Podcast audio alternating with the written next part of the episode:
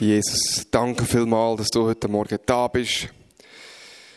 Und du bist so willkommen, Herr. Du bist so willkommen, für uns zu begegnen, für uns zu füllen. Jesus, wir brauchen dich und unsere Herzen sehnen sich nach, nach mehr von dir, nach mehr von deiner Erfüllung, von dieser ganzheitlichen Gesundheit, die du bringst, Herr. Danke vielmals. Und ich bitte dich, Heilige Geist, dass du kommst und durch die Botschaft, die wir dürfen hören, jetzt unsere Herzen bewegst und berührst, dass du jedem hier begegnest, so wie es es braucht heute Morgen. Jesus, wir dürfen gefüllt hingehen und anders hingehen, als wir hierher kommen. Danke vielmals für die Zeit, die wir jetzt dürfen haben, auch von deinem Wort, wo wir dürfen das hören und aufnehmen und essen. Hilft um jedem, dass es so nehmen kann, dass es so verdauen kann. Danke vielmals. Amen. Danke, Band, für die Musik.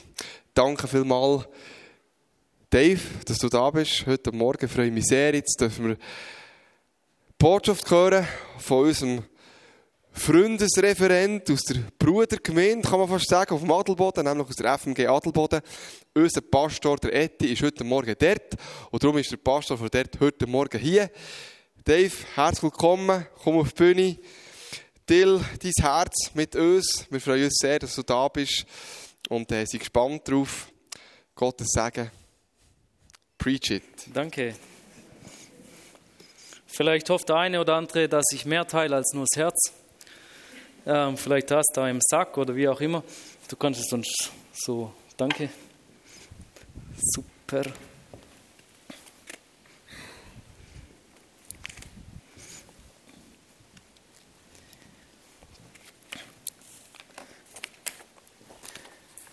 Stell dir vor, es ist am Ende vom Gottesdienst und der Simon kommt hier nach vorne, um der Segen zu sprechen und er sagt, geht hin und esst fette Speise und trinkt süße Getränke und sendet davon auch denen, die nichts für sich bereitet haben. Also manch einer steht dann vielleicht und sagt, Halleluja! Und manch anderer denkt sich vielleicht eher, ähm, du hast es nicht ganz kapiert mit den Ernährungstipps, maßvoll, genussvoll und ausgewogen. Und manch anderer denkt, wo bin ich hier gelandet? Ganz berechtigt. Das sind die Worte von einem riesigen Mann Gottes, der so den Gottesdienst abschließt. Geht hin und esst fette Speise und trinkt süße Getränke.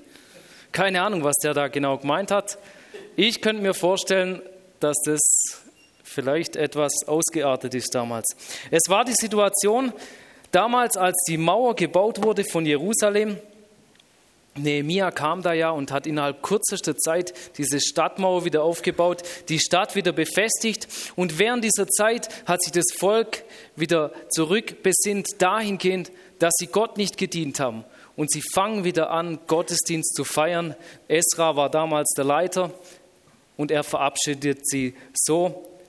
Esra sprach zu ihnen, geht hin und esst fette Speisen und trinkt süße Getränke und sendet davon auch denen, die nichts für sich bereitet haben.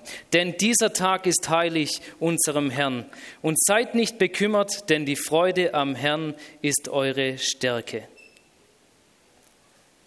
Sie waren aufgefordert, lasst's richtig krachen. Ich bin davon überzeugt, dass auch hier viele Experten gibt, wie man so richtig krachen lässt viele Experten bezüglich fetten Speisen und süßen Getränken.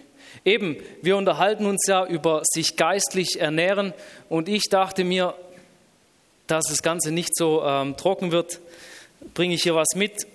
Keine Ahnung, ob es reicht. Ich bin es nicht gewöhnt, in so einer Megachurch zu predigen, wie ihr seid. Ihr dürft es mal äh, durchgehen lassen. Kussi, übernimm du das vielleicht? So, ja.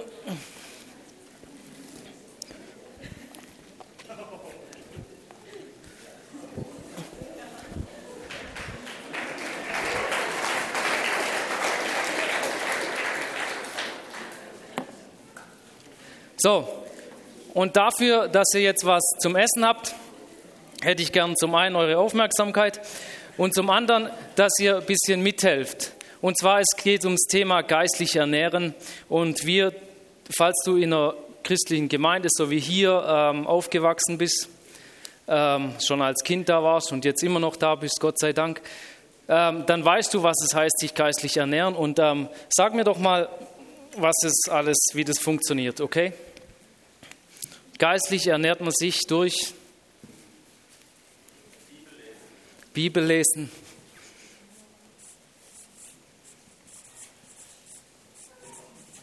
Wer es nicht lesen kann, der sitzt zu weit hinten. Okay, äh, sonst noch? Entschuldigung? Wandern? Ja. Es heißt ja wohl dem, der nicht wandert. Wandern. Ich nehme mal einen anderen Stift. Da geht er besser. Nächste. Stille.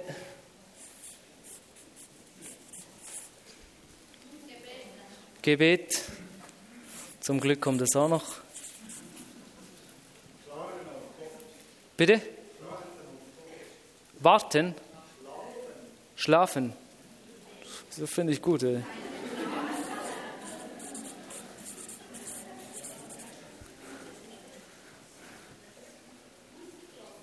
Musik. Ja. Soll man das frömmer sagen? Weil Musik, das ist ja Helene Fischer, ist das ja. Das, sagen wir so. Ja, machen wir doch Lobpreis, okay? Wobei die Helene das ja auch macht. Halt. Sonst? Ja, das ist ganz gut.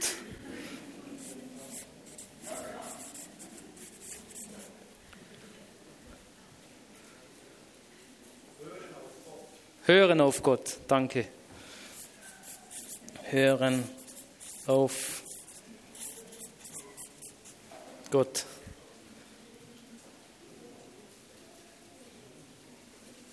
Okay, ich glaube, wenn man das tagtäglich macht, dann hat man zu tun und ähm, man ist beschäftigt. Wir wissen das ja alles. Okay? Und das sollte man es halt nur noch machen. Aber so wie man sich tagtäglich ernährt, also aufs Essen verzichtet man ja in der Regel auch nicht, wenn man gesund ist und nicht gerade fastet. So sollte man darauf dann auch nicht ähm, verzichten. Weil wir alles wissen, habe ich mir überlegt, über was möchte ich überhaupt reden heute Morgen bei dem Thema, weil ich kenne mich weder mit Ernährung aus, noch ähm, so großer Fachmann. Und ich habe mir überlegt, ich möchte vier Punkte aufzeigen, warum es gut ist, sich geistlich zu ernähren. Und der erste Punkt ist Sinn und Zweck von Ernährung. Falls du es noch nicht wusstest, Essen und Trinken ist nicht Sinn und Zweck des Lebens. Also man könnte es ja meinen, du als guter Schweizer, wenn du da bei deinem Fondue sitzt, da könnte man ja wirklich meinen, mehr brauche ich gar nicht im Leben. Außer noch Weißwein. Oder manch anderer, der so ein Rinderfilet genießt, was brauchen wir noch? Oder Schoki oder Energy Drinks. Es kann eine wahrhaft tolle Sache sein, aber es ist nicht Sinn und Zweck des Lebens. Danke. Und doch dient es dem Sinn und Zweck des Lebens.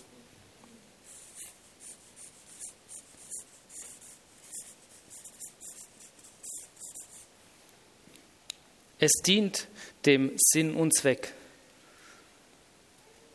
Von Anfang an sind wir Menschen auf Ernährung angewiesen. Wenn wir keine Ernährung haben, dann wachsen wir nicht. Also meine Ernährung hat auch irgendwann mal abgenommen und deshalb ging es dann immer weiter.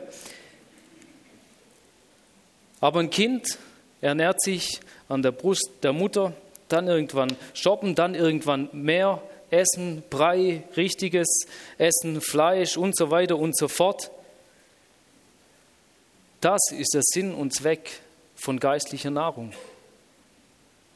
Es ist Ernährung, es gibt das, was wir tagtäglich brauchen. An Vitaminen, an Energie und äh, ich habe keine Ahnung davon. Essen hat auch Sinn und Zweck, dass du gute Laune davon bekommst. Es gibt ja so Menschen, wenn die zu wenig zu essen haben, dann Und das Ganze hat den Sinn und Zweck, dass wir unser Leben leben können. Unter anderem auch das, dass wir unserer Aufgabe nachgehen können. Also ich weiß nicht, was du arbeitest, vielleicht bist du Lokführer. Wenn jetzt ganze Lokführer hier von der BLS sagen würden, von einem Tag auf den anderen, wir hören auf mit Essen, dann gäbe es da ein Problem. Oder vielleicht bist Lehrer, dann gäbe es auch ein Problem. Oder als Mutter genauso. Essen hilft, dass wir unsere tägliche Arbeit tun können. Und so bleibt das Leben am Laufen. Es ist tatsächlich so, wenn irgendeine Gruppe von Menschen sagen würde, wir hören jetzt einfach auf und sie nicht mehr die Energie haben, den Alltag zu bewältigen, das würde dieses ganze System unseres Landes durcheinander bringen. Und dann sagt, heißt in 1. Korinther 10, Vers 31, was immer ihr tut, ob ihr esst oder trinkt und was es auch sei, verhaltet euch so, dass Gott dadurch geehrt wird. Sogar Essen und Trinken ist eine Form des Gottesdienstes. Und dann sind wir beim geistlichen Essen. Was ist geistliches Essen? Es dient dem Sinn und dem Zweck, dass ich mein Leben leben kann. Und da sagt man dann sofort, ja, das ist halt das Leben mit Gott. Nein, nein, es betrifft genauso das Leben mit meinem Mitmenschen. Denn wenn ich mein geistliches Leben, meine geistlichen Rituale, wenn ich die lebe, wenn ich mit Gott verbunden bin, dann hat es einen direkten Einfluss auf meine Mitmenschen. Wir haben vorher gehört, beim Essen braucht es Ausgewogenheit.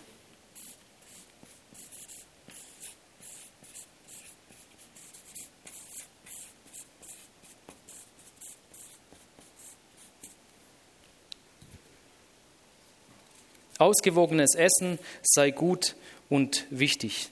Also, wenn du Pommes frites liebst und es einmal isst, zweimal, dreimal, beim vierten, fünften Tag hintereinander, hängt es dir dann auch irgendwann zum Hals raus.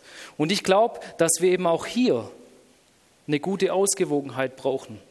Eben, jemand hat gesagt, das fand ich ganz cool, schlafen ist geistliche Ernährung. Natürlich, wenn ich genug geschlafen habe, dann habe ich mehr Energie für alles andere.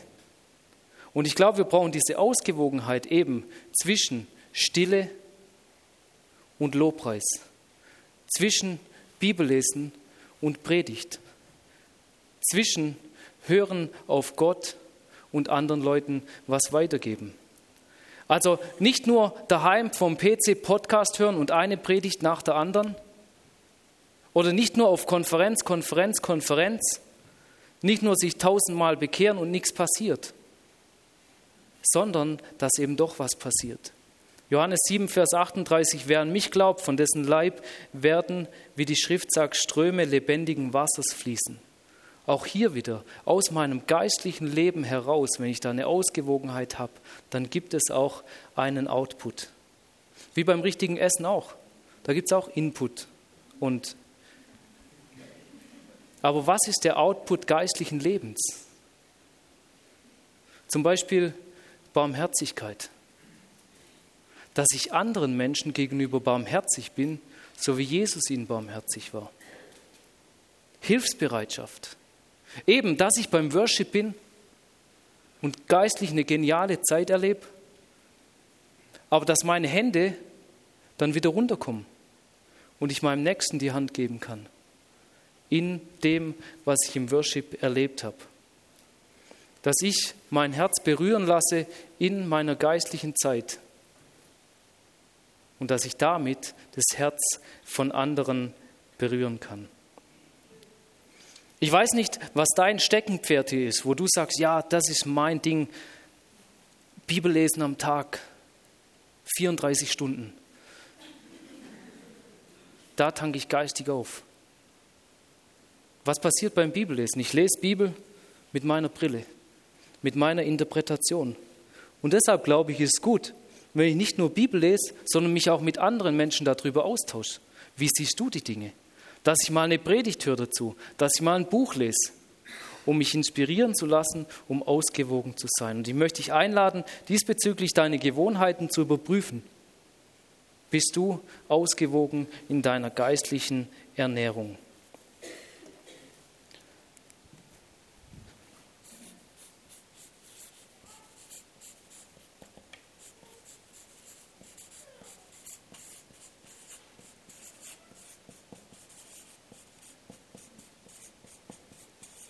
Auch in geistlichen Dingen haben wir einen Ernährungsberater. Vorsicht, wir haben einen Berater, keinen Pauschalisierer. Wo kommt und sagt, ja, du bist so und so, Schuhgröße 42, Größe 1,72. Ah ja, du musst genau das machen. Du bist in der Schublade und jetzt mach genau das. Wir Christen, wir neigen oftmals dazu. Aber ich bin froh, dass unser Ernährungsberater dazu nicht neigt, sondern der sagt, hey, du bist mein Kind, probier doch mal das aus. Probier doch mal das aus, ob das uns nicht näher zusammenbringt. Ich las letzte Woche eine Geschichte von einer Frau, so in meinem Alter, und sie kommt in eine Beziehungskrise mit Gott, dass das überhaupt gibt. Und dabei stellt sie fest, Gott ist eigentlich gar nicht mein Gott, sondern mein Gott ist Bibellesen. Mein Gott ist Lobpreis. Mein Gott ist Gemeinde. Aber um Gott geht es da gar nicht. Es geht nur darum, diese Pflicht zu erfüllen, das zu tun, wo die anderen sagen, ja, das muss aber. Und das muss auch noch. Und dann bitte jeden Tag eine halbe Stunde Stille. Und sie hört mit dem Ganzen auf. Ihr Ernährungsberater in geistlichen Dingen sagt ihr, hey, komm, wir fahren alles mal runter. Wir fahren alles mal runter und du kümmerst dich um andere Menschen und erlebst dabei, wer ich bin und siehst mich da drin. Und mit der Zeit fängt sie wieder an, Bibel zu lesen, wieder in die Gemeinde zu gehen, wieder Lobpreis zu machen. Aber es ist nicht mehr ihr Gott sondern sie macht es mit Gott und macht es für Gott. Das war ihr Weg, ihr persönlicher, mit ihrem Ernährungsberater, der nicht pauschalisiert hat, ja, du musst noch das und das, sondern einfach gesagt hat, für dich ist jetzt dran, stopp. Wir alle haben diesen Ernährungsberater, der Vater, der Sohn, der Heilige Geist, die wollen uns leiten, wie wir dieses geistliche Leben leben können. Wir werden in der Bibel aufgefordert, wenn wir nicht wissen, wie das funktionieren soll, dass wir Gott darum bitten sollen. In Jakobus 1, Vers 5, wenn es dir an Weisheiten fehlt, dann bitte Gott darüber, darum. Und er wird dir gern geben. Und wenn es dir an Weisheit fehlt, wie du dich geistlich ernähren sollst, was im Moment, in der momentanen Situation gut und richtig wäre, dann frag bei Gott nach. Der Vater, der Sohn und der Heilige Geist, die werden dich darin führen. Denn die wissen, wer du bist. Die wissen, was du für einen Mangel hast vielleicht. Die wissen, wo man mal was nachjustieren müsste. Die wissen, was du brauchst. Die kennen deinen Herzschlag. Die kennen den Wert, die Werte deines Bluts. Die können dich individuell beraten.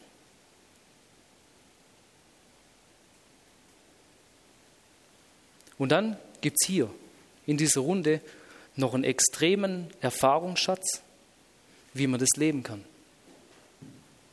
Da gibt es Junge, die gehen einen anderen Weg als die Älteren. Und ich habe mich gefragt, inwiefern wird hier drüber gesprochen? Also inwiefern unterhaltet ihr euch darüber? Nicht als Ehepartner, auch nicht als Vater und Kind, sondern als, hey, ich kenne dich eigentlich gar nicht, hey, ich kenne dich auch nicht. Und ich habe mir überlegt, ich möchte euch gerne auf ein Experiment einladen. So in den nächsten zwei Wochen, dass du, wer auch immer du bist, nach dem Gottesdienst zu jemand hingehst und sagst, hey, ich möchte dich am Mittwochabend zum Nachtessen einladen. Dich und deine ganze Familie mit deinen sieben Kindern. Und ich will mich mit euch darüber unterhalten, wie ernährt ihr euch geistlich?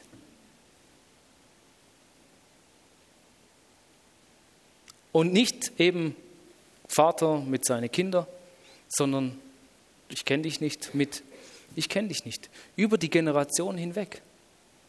Und auch nicht zu sagen, ja, deine alte, deine erzähle ich jetzt mal, wie das funktioniert, wie man das richtig macht, dass das dynamisch bleibt. Sondern mit der Einstellung, hey, lass uns doch voneinander lernen. Lass uns gegenseitig Ratschläge geben. Nicht im Sinne vom Pauschalisieren, ja, du musst einfach das. Sondern ich lebe so, probier es doch auch mal aus. Wie wär's? Dass es funktioniert, müsst ihr es gleich nach dem Gottesdienst abmachen. Sonst ist schon wieder vergessen. Unser Ernährungsberater, Vater, Sohn, der Heilige Geist, der uns leitet. In dieser Beziehung mit ihm, wo uns immer wieder einlädt, wo wir sagen sollen und sagen dürfen, hey, ich möchte gern Zeit mit dir verbringen. Und dann noch ein letzter, vierter Punkt, der heißt selbst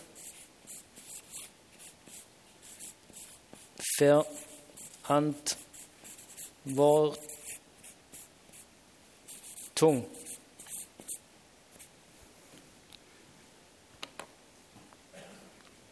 Geistliche Ernährung geschieht einfach so als in absoluter Selbstverantwortung. Vorausgesetzt, du bist gesund und ähm, du kannst dich selber ernähren, dann ist es ja logischerweise auch deine Verantwortung, dass du das tust.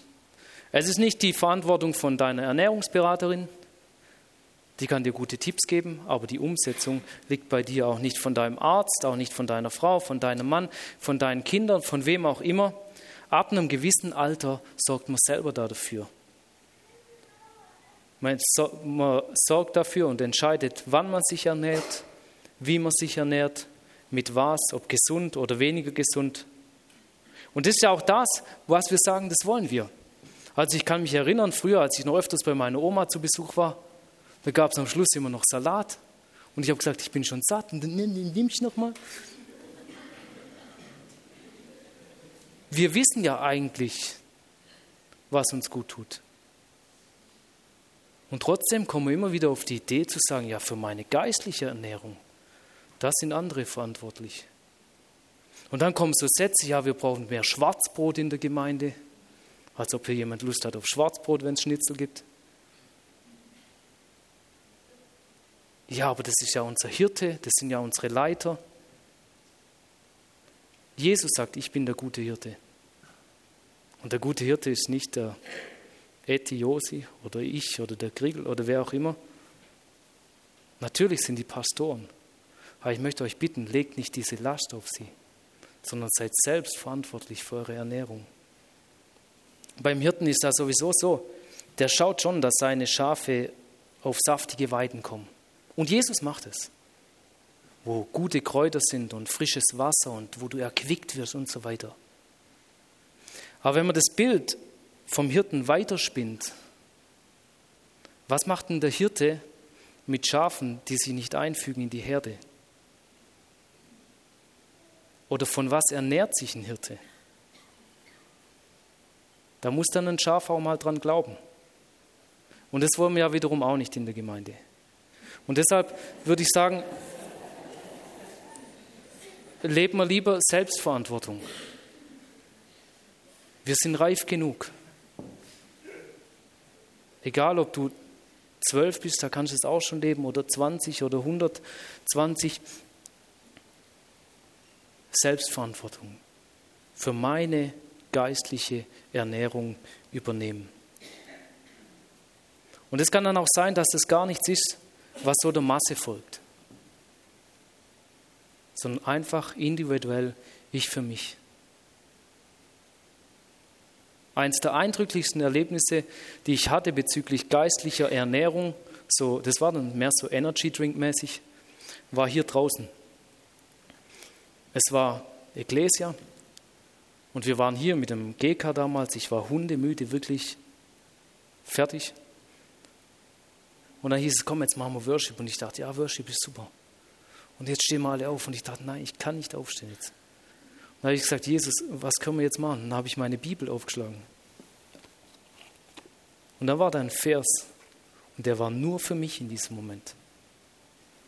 Und der hieß, bei dir zur Ruhe kommen, damit preist man dich, du Gott, der auf dem Berg Zion wohnt. Und ich wusste, ja, bei dir darf ich zur Ruhe kommen. Und ich kam dann auch zur Ruhe. Und ich ging anders wieder raus, als ich hier reinkam. Selbstverantwortung zu übernehmen heißt, hey, Jesus, was ist jetzt dran? Wo willst du mich ernähren? Wo soll ich mir Zeit dafür nehmen? Was soll ich vielleicht lassen? Aber es ist eine Sache zwischen ihm und mir.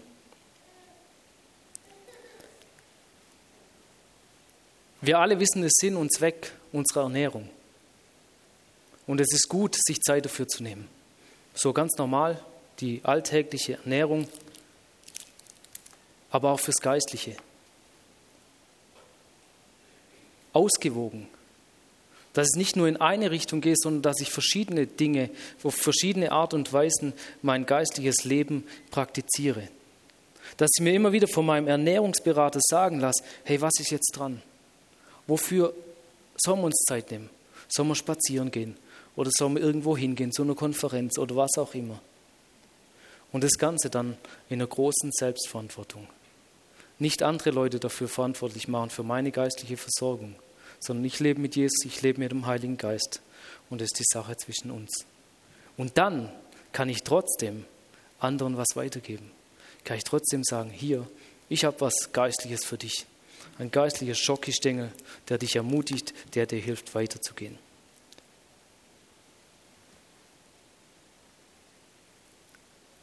Vergesst nicht das Experiment.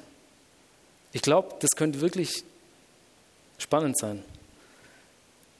Macht es ab, wenn ihr wollt. Ist natürlich alles freiwillig und in Selbstverantwortung. Aber ich möchte noch beten für das und für unsere geistliche Ernährung. Jesus, vor allem möchte ich dir danken, dass wir so alltägliche Ernährung haben, dass wir in einem Land leben, wo kein Mangel herrscht. Und trotzdem sind wir doch irgendwie geistlich manchmal so mangelernährt. Ich glaube, an dir liegt es nicht, aber an mir und vielleicht auch an uns. Und ich möchte dich bitten, dass uns das immer wieder auch im Bewusstsein ist, dass es genauso wichtig ist, uns von dir ernähren zu lassen und die Zeit mit dir zu haben. Ganz individuell, jeder für sich, auf die Art und Weise, wo du sagst, so ist es gerade gut. Danke, dass du uns da beraten möchtest und möchte ich bitten, dass wir wirklich diese Verantwortung auch übernehmen können, jeder einzelne von uns, dass wir für unsere geistliche Ernährung sorgen. Danke dir, dass du da bist, dass du uns überreich beschenken möchtest und dass du uns tagtäglich gibst, was wir brauchen. Amen.